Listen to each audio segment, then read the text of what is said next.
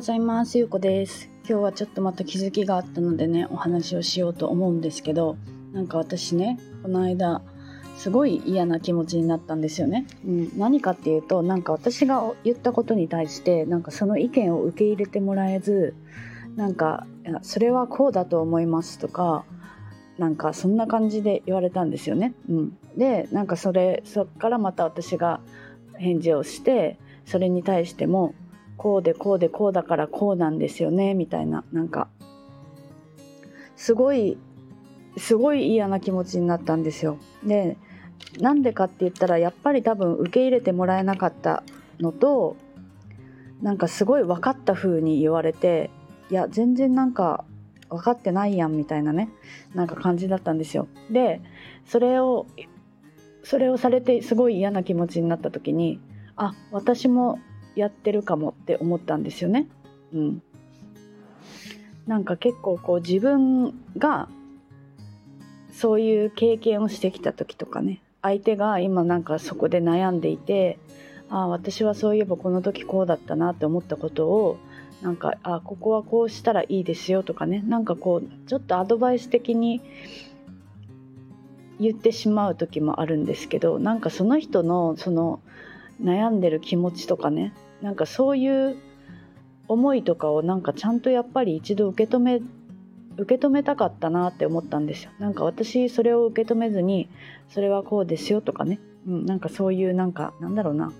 なんかそれこそ支配的な感じになっていたような感覚をすごく感じたからあ私私はそういうこともしかして人に対してもやってたような気がするなと思ってなんかやっぱり人間ってなんかこうや人よりこう上に立ちたいみたいななんかこう感覚があるかもって思ってね、うん、でそれって何でかっていうとやっぱり多分自分が満たされてないからだと思うんですよね、うん、で自分が満たされてないから人の上に立ちたくなったりとか人より優位にいるようなね感覚をこう味わおうとしてしまうんだろうなと思ったんですよね。なんかやっぱりその自分が幸せで満たされてなかったらすごいこう余裕がなくなっちゃうなって思って、うん、でなんかその自分を幸せにするっていうことを優先的にこうやってきたような気持ちでいたんですけどあまだまだまだまだだな私みたいなね。なんかそういうこう気づきだったんですよね。うん、なんか